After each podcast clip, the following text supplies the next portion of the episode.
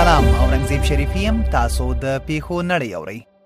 بي بي سي د افغانستان بشري حقوقو خپلواک کمیسون ویلي ورستۍ هدفي وژنې او مطرح چیرو ته ورپیه غواخونه په دې هیواد کې د عمومي ویري او د خبريالي کار د سانسوریدو سبب شوي دي د افغانستان د کرکټ ملي لوبډلې لوبغاړي راشد خان ته د کرکټ د نړیوالې شورا یا آی سی سی لخوا د لسیزې غوره لوبغاړي جایزه ورکړل شوه الجزیره د آذربایجان پوځ وایي چې د یکشنبې په ورځ د ناګورنو قرهباغ په سیمه کې د دوی پر ځواکونو د یوې غیر قانوني ارمني وسلوالې ډلې لخوا برید شوی چې پکې یو سرتیری وژل شوی او بل ژوبل دی په امریکا کې د دوشنبې په ورځ د کانګرس لخوا د دغه هیواد وګړو ته تر 2000 امریکایي ډالرو د مرستې غوښتنه ومنل شوه او مشرانو جرګې ته د تایید لپاره ولېږل شو پژواک د یکشنبه په ورځ په بلوچستان ایالت کې د وسلوالو کسانو په یو برید کې و پاکستانی سرتیری وژل شوی دی